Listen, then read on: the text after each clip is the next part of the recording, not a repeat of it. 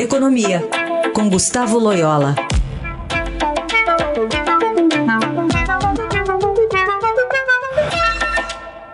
Oi, Loyola, bom dia. Bom dia.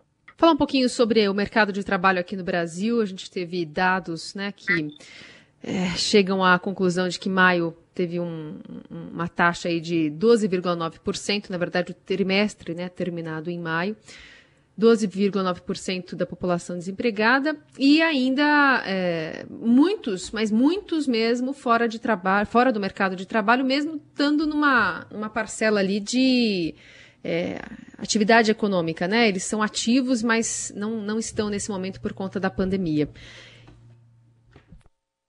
Pois é, é esses números até do, do, do desemprego subestimam é, o, o, problema, né? Porque o desemprego ele ele é apurado levando em conta as pessoas que estão procurando trabalho, né? Procurando emprego, mas tem muitos é, desalentados, como a gente diz em, em economia, né? Pessoas que é, não estão procurando emprego, perderam emprego e, e não estão procurando, e principalmente é, aquela parcela do mercado informal, né, que não é, exatamente não pôde até sair de casa para trabalhar ah, em função do distanciamento social é, e também por causa do fechamento de uma série de é, negócios, ah, sejam individuais, sejam de pequenas empresas, né.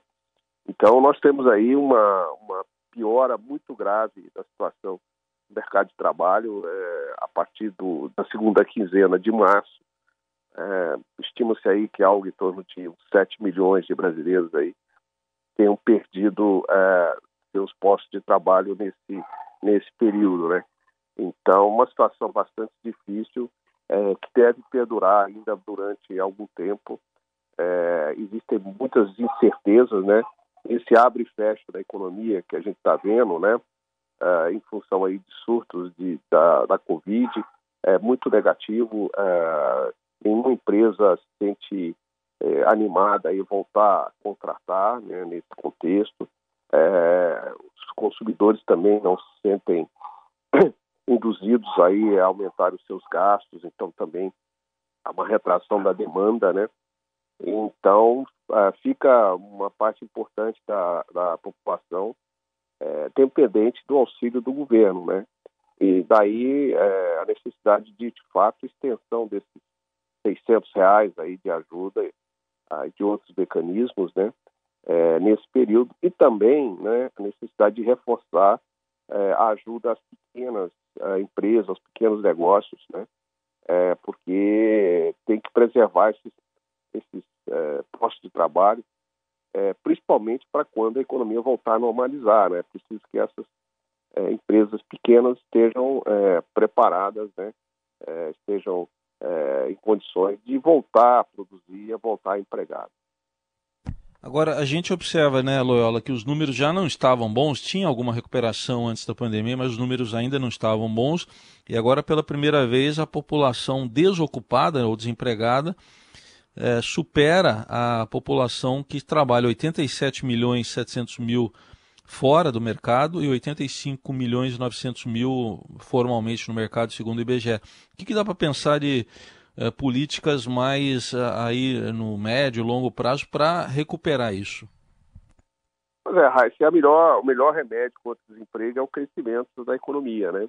Então, políticas que levem ao retorno, ao retorno do crescimento são aquelas que devem trazer uma melhora do, do emprego e a partir da melhora do, do mercado de trabalho, uma, também uma, uma, uma melhora na, na, questão distributiva, ou seja, na distribuição de renda, né? E isso foi, por exemplo, o padrão que nós observamos no início dos anos 2000, né? Quando houve uma, uma forte queda da taxa de desemprego no Brasil, ela veio de dois dígitos, né? É, para um número em torno aí de uns 5%, 5% a 6%, com uma melhora importante da, é, da situação da, é, das famílias é, de menor renda. Né? É, então, a, a, o que o Brasil precisa para o pós-pandemia é, são de políticas de crescimento, né? que, que vêm principalmente é, no estímulo ao investimento do setor privado. Né? Então, boas regras para investimento no setor privado, uma boa gestão macroeconômica, segurança jurídica, né? é, uma reforma tributária né? que, que é, auxilie os negócios e, não coloque mais custos é, para as empresas, né? custos desnecessários, é, redução da burocracia.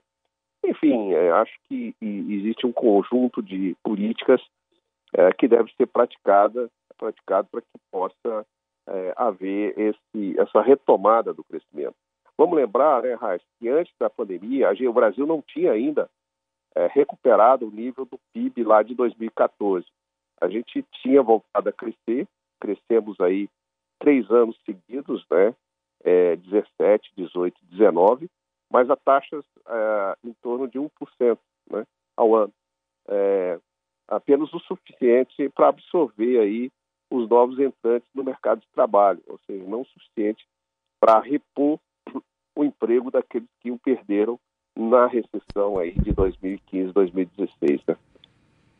Leola, você chamou atenção para uma questão interessante, né? Que esse dado do, do IBGE ele não detalha quem deixou de procurar emprego, né? Por conta da pandemia, mas os que se declararam é, em busca, né? De um posicionamento no mercado de trabalho. Então esse número pode ser ainda maior. Ao mesmo tempo, a gente observa é, muita gente é, tentando trabalhar de alguma forma, né? Autônomo, por exemplo. Hoje está marcada uma greve dos motoboys, dos entregadores, né? De aplicativos, né? Rap, Log, iFood, enfim. É, eles estão prometendo essa paralisação é, nos serviços, nas cidades de todo o país, pedindo melhores condições de trabalho. Estão fazendo uma comparação até com a greve dos caminhoneiros. Em que medida uma crise do tamanho que a gente está vivendo, que já vem arrastada, pode esgarçar ainda mais essas, é, essas relações no mercado de trabalho? Pois é, né? É, assim, é duro reconhecer, mas é melhor algum, algum trabalho do que trabalho nenhum, né? Então, é, esse, é, houve uma grande expansão aí na, na pandemia desses empregos ah, de entregadores, etc. É, e isso, isso evidentemente está gerando renda para muita gente que não teria é, é, caso não tivesse essa oportunidade. Evidentemente, esse é um emprego muito precário. Essa é uma questão de uma discussão que já vinha é, sendo, sendo, sendo feita no mundo inteiro, né, sobre a precarização do mercado de trabalho é, em função dessas novas tecnologias, né? É, o Uber, é, essas tecnologias de, de, é, de, enfim, de esses aplicativos de transporte, outros aplicativos, aplicativos de entregas e tal, em que, que tem uma que tem uma relação de trabalho que é uma relação é, precária, né? Não tem grande, muitas garantias para é, quem nelas trabalha. Tem a grande vantagem de gerar emprego, gera comodidade para os usuários, é, reduz custos, mas tem esse outro lado. Então é preciso aí é, ter uma abordagem equilibrada. É preciso que haja uh, a extensão de alguma rede de proteção social para esses trabalhadores, né? inclusive o, o, os direitos previdenciários, que eu acho que é importante aqui, né? Mas também é, seria um erro sobrecarregar essas, essas empresas né, é, com custos excessivos, que são a marca do Brasil, né, porque isso poderia gerar, evidentemente, é, muitas ineficiências e até, em último caso, a, redução da própria oportunidade de emprego é, para essas pessoas. Né? Então, mesmo que não se tenha um, é, um emprego com tipicamente como carteira de trabalho, como formal, mercado formal e tal, eu acho que é necessário sim que essas pessoas tenham é, proteções é, que fazem direito todos os trabalhadores, né? principalmente a, a, questão previdenciária, a questão do, do, do, dos seguros, né? da questão dos acidentes, etc, etc. Acho que tem que eles têm que isso tem que ser reconhecido, né? Muito bem, Gustavo Loyola ajudando a gente a entender um pouquinho melhor essas questões envolvendo o emprego aqui no Brasil. Obrigada, Loyola. Até semana que vem. Até semana que vem.